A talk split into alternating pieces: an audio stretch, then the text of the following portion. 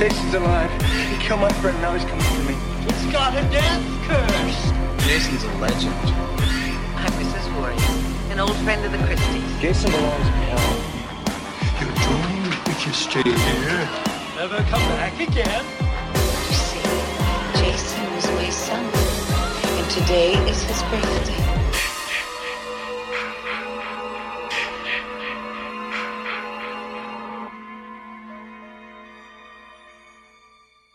Good evening, and welcome to another episode of Return to Camp Blood. I'm your host, Nathan Barker. And for tonight's episode, I'd like to welcome a good friend of mine and also a good friend of the show, the man whose vision was to bring us Friday the 13th fans a memoriam to the late, great Sir Richard Brooker. So I'd like to welcome the executive producer of the Friday the 13th Part 3 Memoriam documentary, Mr. Sean Richards. It's great to have you on, my friend, and thanks for taking the time to talk about your project, especially since Part 3 is one of my favorites. Thanks, Nate. Thanks for the opportunity to talk about the documentary. And uh, yeah, Friday 3, it's classic. You know, it's got a lot of fun, a lot of camp in there. So thanks for having me on. Absolutely. I'm glad we could finally work out a time to have you on. Since, you know, uh, some of your crew was on an episode last year to discuss the project, but they couldn't really release very much information at that time, which is totally understandable. But now I figured it would be a great time to have you on to come on and discuss all the details that couldn't be talked about before, since this was your vision that was brought to fans. Now, as of this recording, the doc has been out for about nine weeks on YouTube on the Friday the 13th Network YouTube channel and currently has over 31,000 views. Looks like it's almost ready to hit 32,000 as of today. And as challenging as it can be, I, I, can only imagine to oversee a project like this, which we can get into some of those details a little bit later. But now that it's been out for a little while, I mean, what's it been like just to kick back and take it all in and just to see the reactions from all the fans out there? Uh, you know, Nate, it's it's been really rewarding. I've uh, seen the the reactions from fans and the comments, and um, I'm really pleased. I'm really happy that uh, a lot of the fans really enjoy it, and so that's that's what we made it for. We made it in service to the fans to share the story of Richard Brooker, um, to share the backstory of Part Three, and some um, photography and video. Unfortunately, the cabin's gone, and so is Richard. So that was that was the whole point of it uh, to share those things for the fans who can no longer visit the set the way it was or meet with Richard.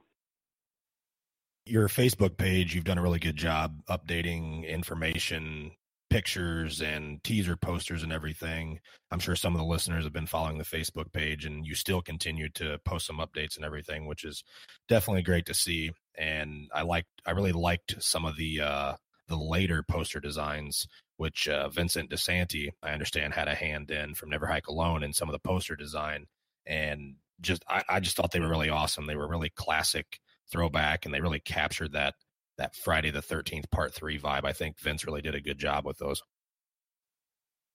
Absolutely, yeah, yeah. Uh, Vince created the when we were releasing the documentary that release poster with the cabin and, and then it looked like it was on fire because it's actually that's my photo of the cabin and then working the the magic of uh, Photoshop to to make it look a little bit you know with the flames in the windows and smoke and then to the right there is uh, Richard's Jason from part three so yeah it was really sweet I really liked what he did there yeah, not to take away from any of the other posters and everything, they were all great, but I just really liked those last that last handful of ones right kind of towards that countdown. I thought he just really did a great job on that. But you mentioned that this was basically for the fans, and I know I really appreciated it, and I know a lot of other people have. I've seen a lot of great things about the documentary being said, and everybody's just really had some some great things to say about it. It's had a really good reception with the community, which I totally expected that it would. But being that it was for the fans and you being a big fan yourself, now, I know you had the chance to spend some time with Richard, but what brought you to the point of saying, "Hey, I'm going to make a documentary"? Well, that uh, was an idea that popped into my head the day I heard he passed, on April 8th of 2013. A friend had shared the news, and um, I just had this instant idea of wanting to share my set video and photography with the fans and dedicating to Richard. And if that would have gone that way, it probably would have been a two or three minute video with high camera footage and some still shots. And at the end, it would have said for Richard Brooker. But um, it became more and more as time. I wanted more and more for it as time went along. So I kept uh, knocking on doors and um, just working and working and working to to get people to come on board, tell them about the project, and uh, just bringing people on to, to share about the backstory of Part Three and the journey of Richard Brooker. So, the way I guess I understand it, and from what I've heard you mention before, you basically were just going to make a very short video clip if you want to call it that, uh, a mini. I, I, don't know what the correct term would be, but you were basically just going to take everything that you had and turn it into a little something, and then that just it just went from there. So it, it started with that, and then it just it just climbed from there. Is that is that correct? You were originally just going to do like a little a little short video. Yeah, it probably would have been a couple minutes at best, uh, but some music over the background because at the time that Richard passed, I was living in Indianapolis, and I'm I'm from Indiana, so uh, there wasn't really a whole lot you could do with it there, uh, other than what I had. And then I relocated to the Phoenix, Arizona area at the end of 2013, um, and you know, it pitched the idea and got the crew going on on board with the project, and um, you know, and being closer to LA, a lot of these people still you know they're, they're they still live in the area. So it made it more tangible to reach out and try and get people on board. And then i relocated here and then it definitely became more doable. So as it went along um, i tried for as many friday three people as i could to get on board with this project to share about the um, production and share about the story of richard brooker. So i just just kept pushing for more and more and more. And then it's funny because as the interviews would go along. We, you know, I tried lots of people. Unfortunately, you know, you don't hear back from a lot of people. And, you know, just when we thought we were done and we had got as many people as we could reach, then somebody else would, you know, respond a few months later. And, oh yeah, I'm interested. And I'm like, oh, okay. So I kept pushing the project, um, you know, as far as completion, which is fine because I think that everybody that came on board this project, um, they just had really great stories to share and a lot of you know it was really great in what they had to say because everybody brought something different to the table and it made it a really complete story in the backstory of part three and the story of richard brooker. Yeah there's definitely some great faces that can be seen. Paul Kratka, perfect person to have in that in that part as the narrator. I thought that was an excellent choice Larry Zerner, David Katims, the lovely Tracy Savage, love her character. Dick Wieand. I mean, the list goes on. Of course, others that weren't in part three. But you had you had great additions to the original part three cast, and obviously people don't return emails. Maybe people aren't interested, and I know that that's something that I've heard people mention is, well, why didn't they get this person? Why didn't they get that person? Those those people are still alive, et cetera, et cetera.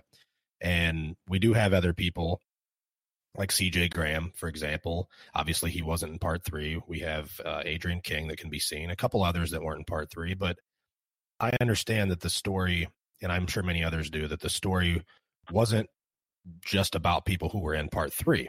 It's about people who knew Richard and wanted to share their stories, which, by the way, my favorite was Adrienne King's. But uh, I know that it's not easy getting a hold of people. So but with that said, I know that that was some things that I've mentioned, but I know that you did reach out to a lot of other people, but you just unfortunately couldn't make those connections. Yeah, yeah. And regarding Paul, Paul was fantastic. I, he's a real trooper. You know, he put we put in a long day of doing the voiceover and working with the script because he had done voiceover before, and then we did the intro outro in front of the gas station that day. Uh, that was the first thing that we did and then the interviews started in early 2015 and, and went along.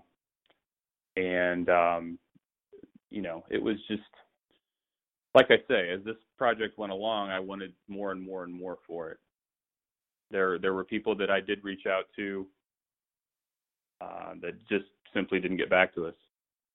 Uh, one of the interviewees still had Dana Kimmell's contact info and reached out to her, and she was like, "Well, I have Sean's info. If I'm interested, I'll reach out to him. If I'm not, I'll reach out to you." And she didn't reach out to either of us. So, you know, that's unfor- that was unfortunate. Um, Steve Miner, you know, we were we would love to have had him, but we were told by his agency point blank he doesn't do interviews. We couldn't find uh, info on Catherine Parks. I talked with Gloria Charles on the phone, and then a month later she passed away, and you know, I that was a real shock to hear that. Uh, she seemed like a really tremendous lady, and would have loved to have had her, but um, that was that was something to hear that. I, I couldn't believe that. Um, so, and there's others too that you know as this went along. Like I say, we we tried for everybody that we could think of relevant to part three to come aboard. And at the end of the day, you just you put the word out there. This is what you're doing, and and you get back who's interested. Yeah, I know you put in a lot of effort to get what you could get, and I just got to say that I think you did a fantastic job with what you had to work with. Everybody came together great. Everybody, except with uh, maybe there's one person in there that didn't really seem to have any relevant relevant uh, information to share. But that's whatever. It was still nice to to see her on there. I'm not going to mention any names, but other than that, almost everybody brought something to the documentary.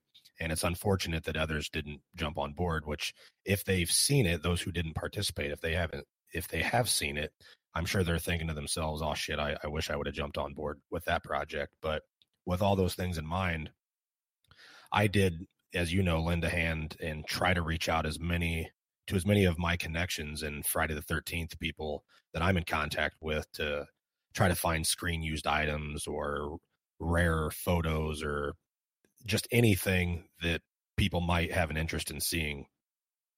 And I tried and tried and tried. And the only thing I could come up with were a couple of the photos that can be seen in the documentary. And as many people know that back then with these types of films, people didn't keep their wardrobe. They didn't give a shit about any of that.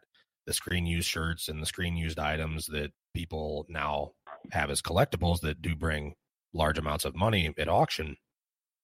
I know David Katims, he was on an episode of the show a while back, and we talked about the yellow shirt that he wore in the film that used to be owned by collector Mike Becker, and and he remembered uh, that and and turning the shirt over to Mike, which I think is still in his private collection, but I'm I'm not real sure. And just kind of saying the same thing, you know, yeah, we just didn't think anything about that at the time. And it's unfortunate now, but I totally understand how things were just different back then. But I did what I could. I have a lot of connections in the Friday community and I tried and tried and tried. And that's why there's there's not more pictures and more things because they're just simply not out there. And if they are, I don't know who the hell has them. Yeah, totally. I agree. It was a it was a tough fight, and I just kept digging and, like I say, wanting more for this as it went along. And it became clear to me, especially once I relocated to the LA area, uh, that I wanted absolutely the most I could find for this documentary, especially when the interviews started coming in. And that included, you know, behind the scenes props, memorabilia, photos, anything new because I, I had known that there was a couple of documentaries before. Uh, his name was Jason, Crystal Lake Memories, and all due respect, those are fantastic documentaries, but I kind of wanted this to be its own unique thing. I didn't want it to be your standard format documentary. Wanted to do something a little extra special above and beyond. Um, you know, like with what we we did some fun stuff with the ending sequence there and but you know, it as it went along, you know, like I say, I wanted more and more for it. The, the pictures were a tough find. Every time we had an interviewee, um, you know, I would ask them if they had any behind the scenes, you know, or or not behind the scenes, but um, anything that they had were able to keep from the film. Um, you know, props, clothing, what have you, and it was very minimal, very minimal. Um, I think that the uh, only interviewee that did have something to bring was Larry Zerner. He got to keep the uh, the the fake axe in the head for the the fake death sequence he had in part three. He got to keep that. And then there, uh, Tracy modeled there. She got to keep her uh, prop jacket from production crew jacket from Friday Thirteenth Part Three, and and a big tip of the hat to her as well. I mean, she was fantastic in the in interview, interviews, and um, and then um, she had me out the other week uh, about last month sometime to to speak at her Pierce College class she teaches, and that was fantastic to share the documentary and talk about it. But uh, yeah, back to the what was offered. There's just very minimal out there, and and it was just by complete accident that I was able to find a lot of the photos that we were able to uh, feature in the documentary. So that was a happy happy accident. That was a happy find. Yeah, I mean, I reached out to everybody that I could think of, and it, was just unfortunate that really only a, a handful of photos could be found. But I guess that's better than nothing, and it was relevant and interesting to see in the documentary. But it's just unfortunate that that's how things were back then. But then again, nobody knew that these films were going to have the impact that they did, even though, granted, there's a third one at the time. So you would have to be thinking that there's some substance there, but certainly not thinking that it's going to become nearly as iconic as what it ended up becoming later and what it still is today. But it's just great to see someone like yourself that can bring something like this to the fans. And as you know, we're not getting Friday films cranked out like they did in the 80s. And obviously, we haven't had one since 2009, and we're still hopefully going to get the 13th installment. So, this, along with Never Hike Alone, has really been a very good breath of fresh air for the Friday fans, especially being released pretty relevant in uh, in release dates. They came out pretty close to one another. So I, I just think it's been a great breath of fresh air to the Friday community, and a lot of other people do too. Well, thanks. Yeah, I, you know, that's really appreciate that. The uh, yeah, I don't think the Friday films they ever expected this for them because I've I've seen a few of the the cast members over the years talking about them, and when they made part two, they were like, you know, that's friend of mine, Stu Charno, said you're going to make a sequel to Friday the 13th, like a sequel to Friday 13th, really? Like everybody's like, and then as they went along, they're making more sequels. They're like, oh, okay, really? Okay. So yeah, I, I don't think that anybody ever expected that, you know, 30, 30, 40 years later, that people would still be talking about them and still love them. And I think the crowd of the fans is, is bigger than ever, and it and it seems to grow, you know, every year. So yeah, these movies are definitely uh, definitely classic, and uh, they're not going anywhere. no, definitely not. And the the beauty about part three, obviously, that's the first time we see Jason in the hockey mask, which turned him into the horror icon that he is. So of course, people in that film they they had no idea because that really was a pivotal uh, a pivotal movie in the uh, in the franchise since obviously that's the first time we see the hockey mask. So, but then again, combine that with yeah, we just didn't care about things like that back then. But I, like I said, it's just unfortunate because nowadays when they make films, everything goes to auction. You can find if you're a fan of something, you can find screen used items of it all over the place. So I just wish it was like that back in the '80s, but it is what it is. So either way, I think you did a great job with what you had to work with, and as as we all know, the cabin is no longer with us. But you and I recently had a conversation, and you can fill the listeners in because it's uh, to me a very interesting location, especially to see what it looks like today compared to what it looks like in the film, and to hear about where the actual location is. But let's talk a little bit um, about the potential of some of the other filming locations. And we recently spoke about Harold and Edna's. So maybe you can fill the listeners in kind of the state of that as of today, if you will. Sure. Yeah, I got to visit the location for that very recently. That was probably two or three months ago. I was shooting for a TV show in the Santa Clarita area, and a friend of mine shared with me the locale, and we were going to go up there, or I was going to go up there after the day wrapped. You know, the sun went down and it's close to sunset, went up there and visited, and it's just crazy how off the beaten path this location is. Actually, we were going to attempt to do that for the intro outro scene for Paul Kratka for the documentary, and there was a roadblock that day. So we had to find another location in a hurry. And we made a beeline for the gas station during golden hour, and we did. We luckily made it. Like literally the last outro take that that's the one we used in the documentary, and the very next take is too dark to use. So we got real lucky with that. As far as Harold and Edna's, there's really nothing there.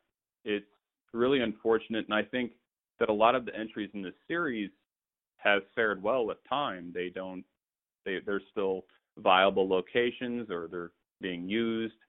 Uh, campgrounds and campers, you know, still use the locales.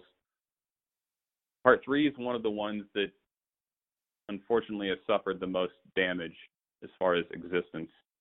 A lot of the structures are gone. Harold and Edna's is basically a concrete slab, and you got the the brick wall facade thing you see where the movie opens with, and you kind of see that brick wall there with the the sheets flailing in the breeze. There's really nothing else. Um, there was a guy that lived there, and we got to talking. He lived there for a number of years, I think at least 30 or 40 years, and he was talking about it. And actually, that location is considered U.S. forestry property. So, if you buy that structure, or back when it existed, uh, it's not yours. It's not your house. It's not your garage. It's U.S. Forestry. So he bought it knowing that, and he didn't pay his property taxes on it, so they evicted him.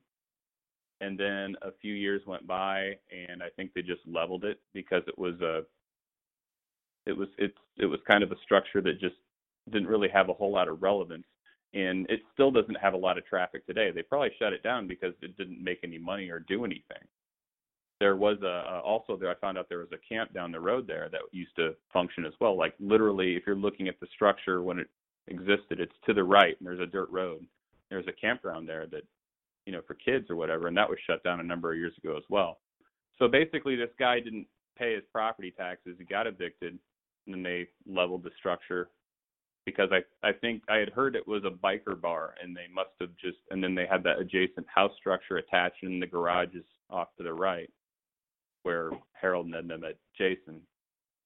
And I think that they just converted that biker bar to maybe a country grocery mart for the film. And then when this guy got evicted, they just um, said this isn't a lucrative enough lucrative enough location, you know. So just level it.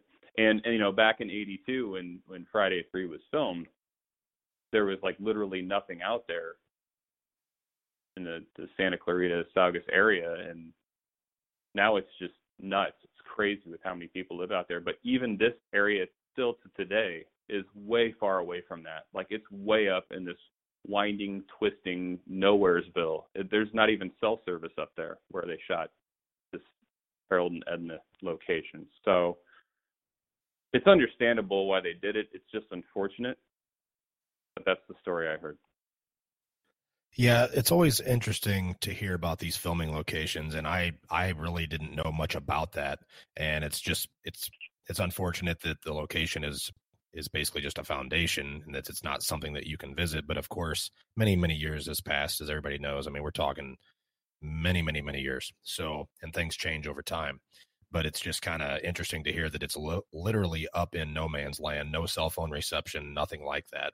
And obviously, places are going to develop and grow over the years and obviously the California area out there is is has boomed like crazy so either way I just thought it would be interesting to share that because a lot of people probably have no idea where that was actually filmed and I never I never knew exactly where it was before so when uh, we were we were talking about that recently I, I just found that very interesting so it's awesome that you had the time to go up there and check it out yeah yeah, I was I was uh, definitely wanting to check it out. I had heard about it, and and if it wasn't for the friend of mine who told me about where it was, like I would never have known where it was to this day. It's just such an obscure location. Even the gas station, you know, hearing about it from him, it's like that's way up on the other side of that mountain, way up in an obscure location. And unfortunately, it's the gas station and the barn, and everything else in the movie is history. Um, you know, with the cabin fire and the leveling of the Harold and Edna's and and even he had also discovered the uh, location of uh, Vera's house, which on that side of the road, it's like a corporate office building now. Like on the other side of the road is residential houses, and it looks pretty much the same. But that's another structure. You know, it's just this this uh, entry in the series is really, uh, you know, it's it's had definitely an impact with what was used in the film structure wise. Oh, absolutely. But like I said, it's just awesome to see what things look like nowadays, and and just, just great to see that location. But let's let's get back into the the the meat and potatoes of the documentary, if you will. Let's talk about some of these interviews.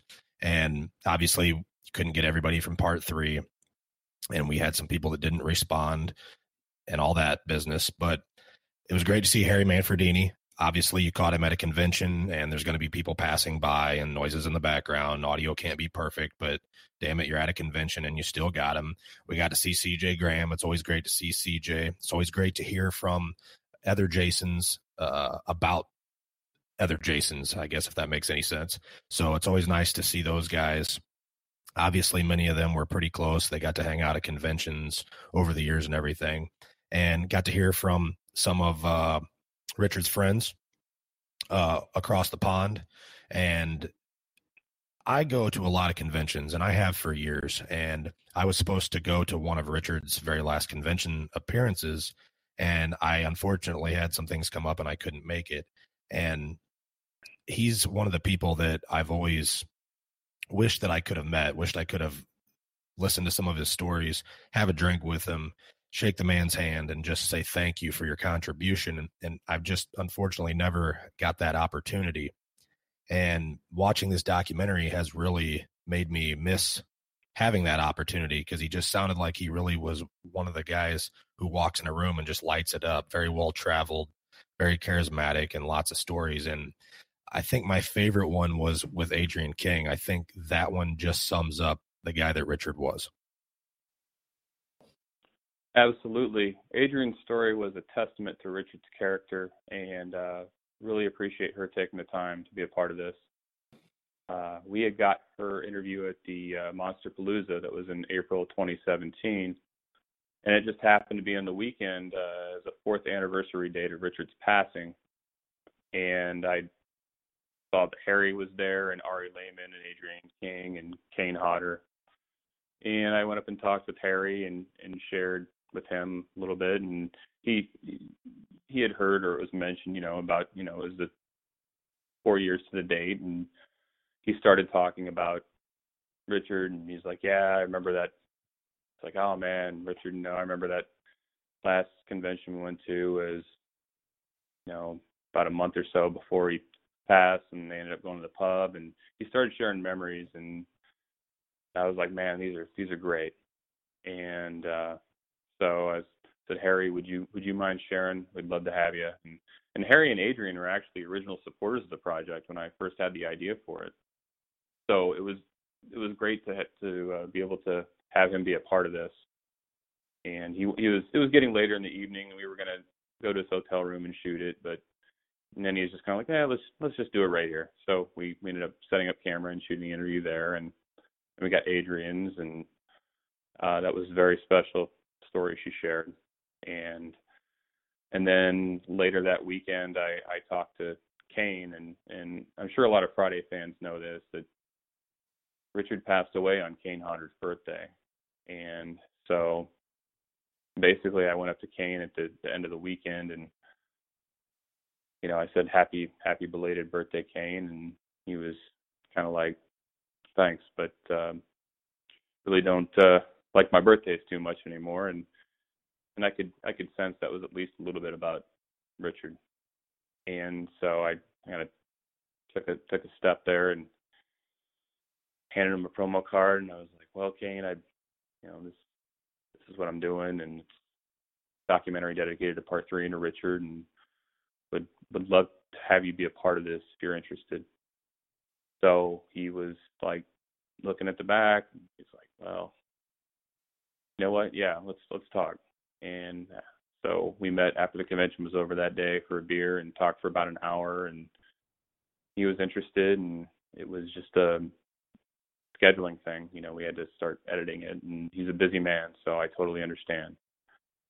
So, but um, yeah, and you know that's we were we were really driving for at the core of this documentary is like I say I'd mentioned there's there's a few other documentaries been done on the Friday the Thirteenth series and we were always striving for you know new content new stories to be shared um, you know and uh, I think I think this documentary did that in a lot of respects and so yeah yeah definitely like I said you did a, an amazing job with what you had to work with and it's unfortunate that schedules didn't line up and people didn't respond. But overall, it, it, like I said, it, it's it's a great watch. Uh, I love part three, regardless if part three wasn't one of my favorites in the franchise. You guys still did a great job, and let let's talk about. You just mentioned you had to get into editing and things of that nature, and I had mentioned before that there was obviously a challenge as it would be with any project to oversee and with the vision that you had and and and all things considered i know there were some challenges and things change over the course of what two to three years that this documentary took to finally hit the screen and people have to understand these things don't just happen overnight changes are made uh, people cancel people are added so on and so forth so obviously things get to a point sometime I can imagine where you say, we just have to get this out. Uh, it's been enough time. We've got this much involved in it and we're not getting responses from people and we just need to get this out there. So with with all of the challenges in mind and all things considered, do you at all now with the reactions of fans that you've seen and just now that you've had a little bit of time to to take it all in and and just step back and look at it do you wish that you would have waited a little bit to try to get more out of the documentary or what are your thoughts on on all of that um you know i no i i yeah you're exactly right and when you know it's it's done and every you've gotten everything you're going to get you just feel like that that's the case uh standard feature length documentary usually takes three to five years. We were knocking on three years when this was starting to be edited together, and I just had this, you know, gut feeling that it's it's not going to be feature length. I, I already knew that. I mean, the audio edited together just by itself is like 10 or 11 minutes. So the fact that the documentary got up to 38 minutes is a pretty amazing feat in itself. Um, but yeah, you, you just know when a project is is done, uh, and it felt like, like I say, it, it the interviews kept filtering in for a while there. Once we thought we had as many people as we were going to get, then somebody else would say, "Okay, I'm interested," and then we thought we'd be done again, and then somebody else. You know, it was it was delayed responses that that kept pushing the project. So, yeah, I'm I'm. It, it wasn't. It wasn't a. Uh, I don't think anything else would have materialized. And since we have wrapped on this, I've not heard anything from anybody. So there's that. You know, I reached out to as many people I could have reached out to at least twice. You know, once maybe they forgot, maybe they just were busy. I tried one more time, then I let it go. I mean, what are you going to do? You know, Steve Miner doesn't do interviews. What are you going to do about that? Um, you know, Dana had the info and we didn't hear back from her. What can you do about that? So it was just, yeah, we got everybody that we could to, you know, we reached out to everybody we could to to be a part of this.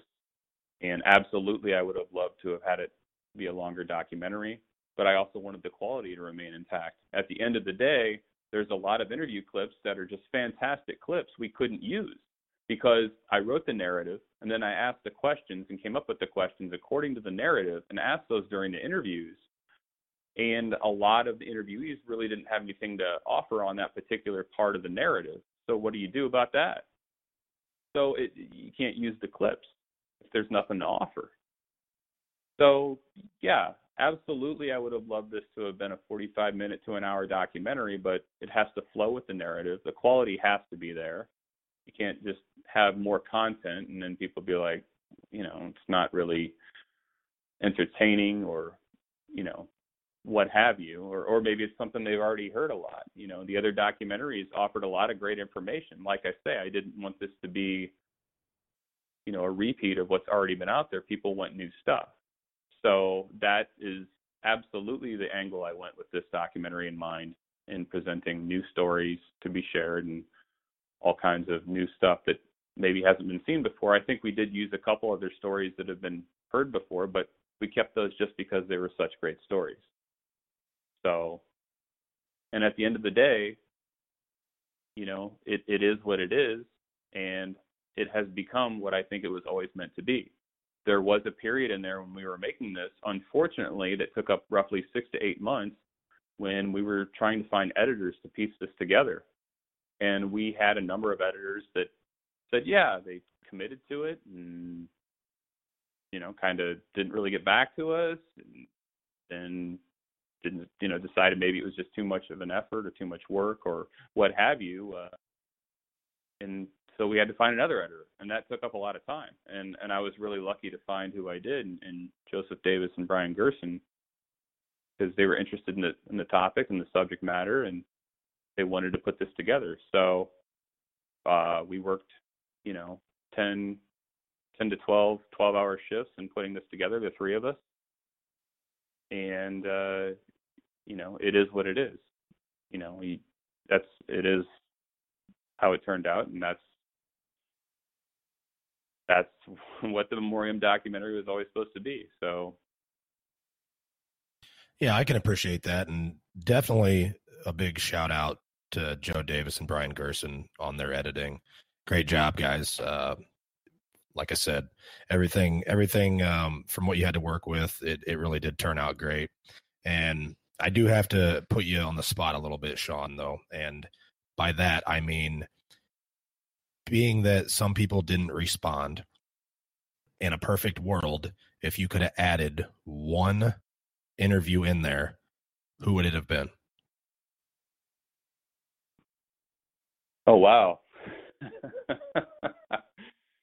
Um, and it doesn't necessarily have to be somebody from the part three film, just whoever it was that you had on the list or maybe didn't have contact info from. I mean, just in general, if there could have been one person that you could have added to uh, say a few words in the documentary, just uh, or even or even two people or three people for that matter, you could make it a yeah. top three list. Just name a couple people that if you could, in a perfect world, if if you could have them on and it would not have been a scheduling issue or or communication issue or whatever, they could have been on.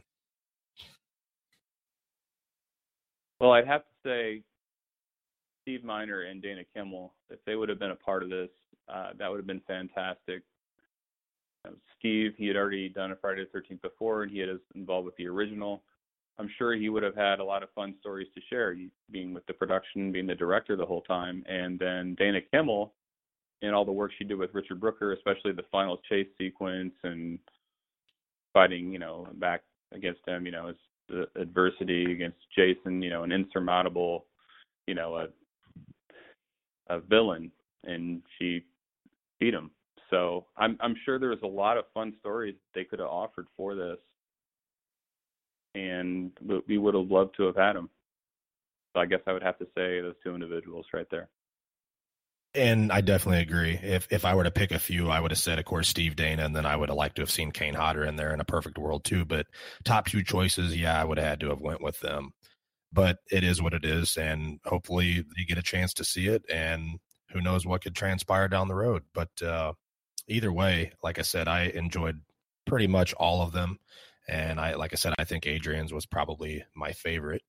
But before we wrap yeah. this up, let's let's talk a little bit about the end scene. Now, I know that you shot that way before some of the other stuff, and of course, we see Jason in the snow. And I've I've seen some comments that people have made. There's always going to be some haters and everything, but I think uh, just just to clear the air, you were not trying to make a direct impression or uh, a direct reflection of what you see on screen in part three for Jason, correct? Uh, no.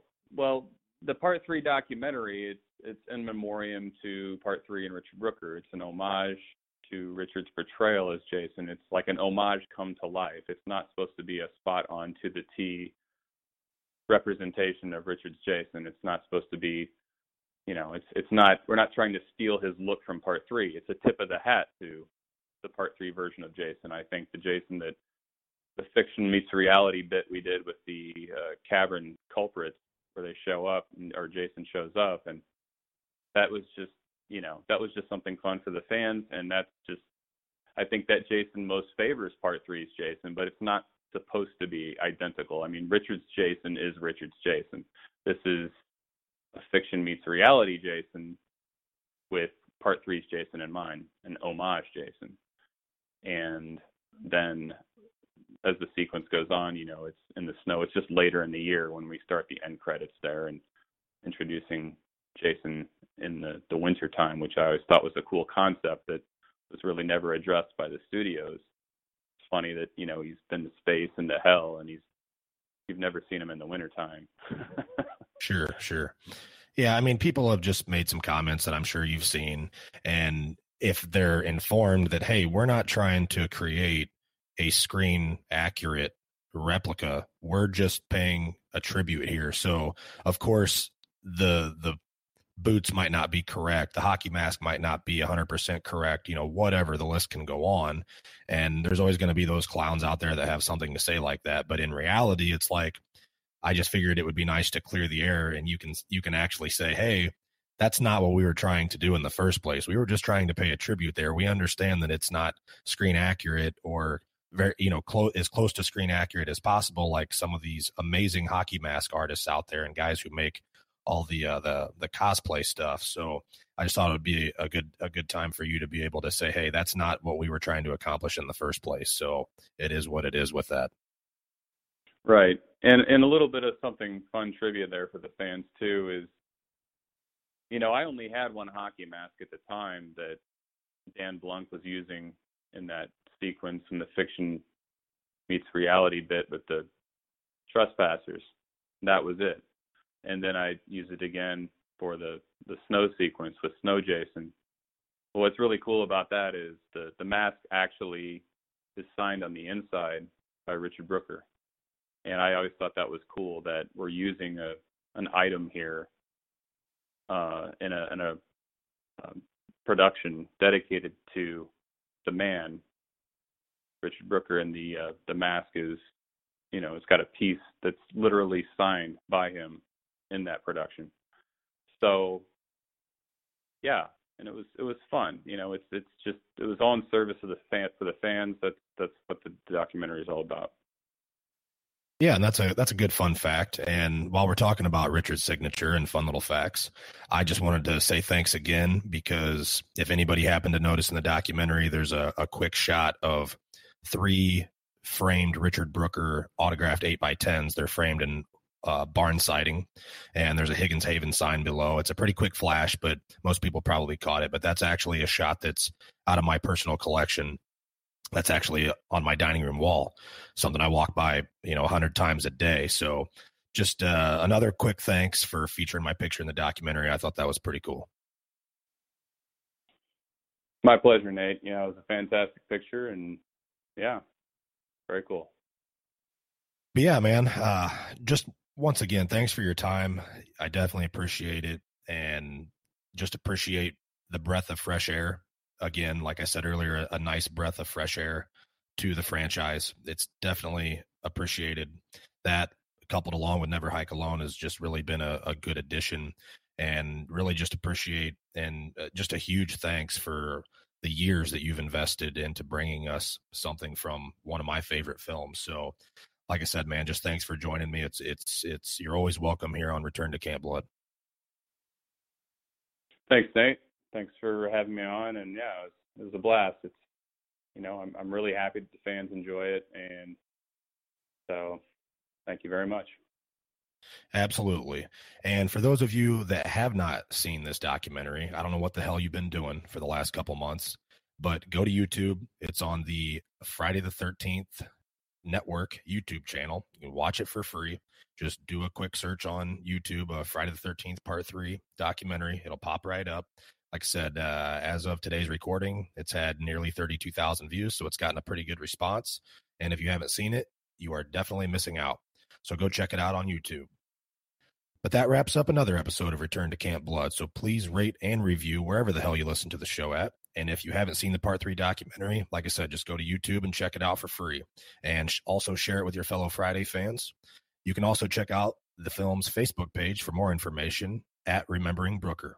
This episode was brought to you by the Friday the 13th Part 3 Memoriam documentary in remembrance of the late, great Sir Richard Brooker. Until next time.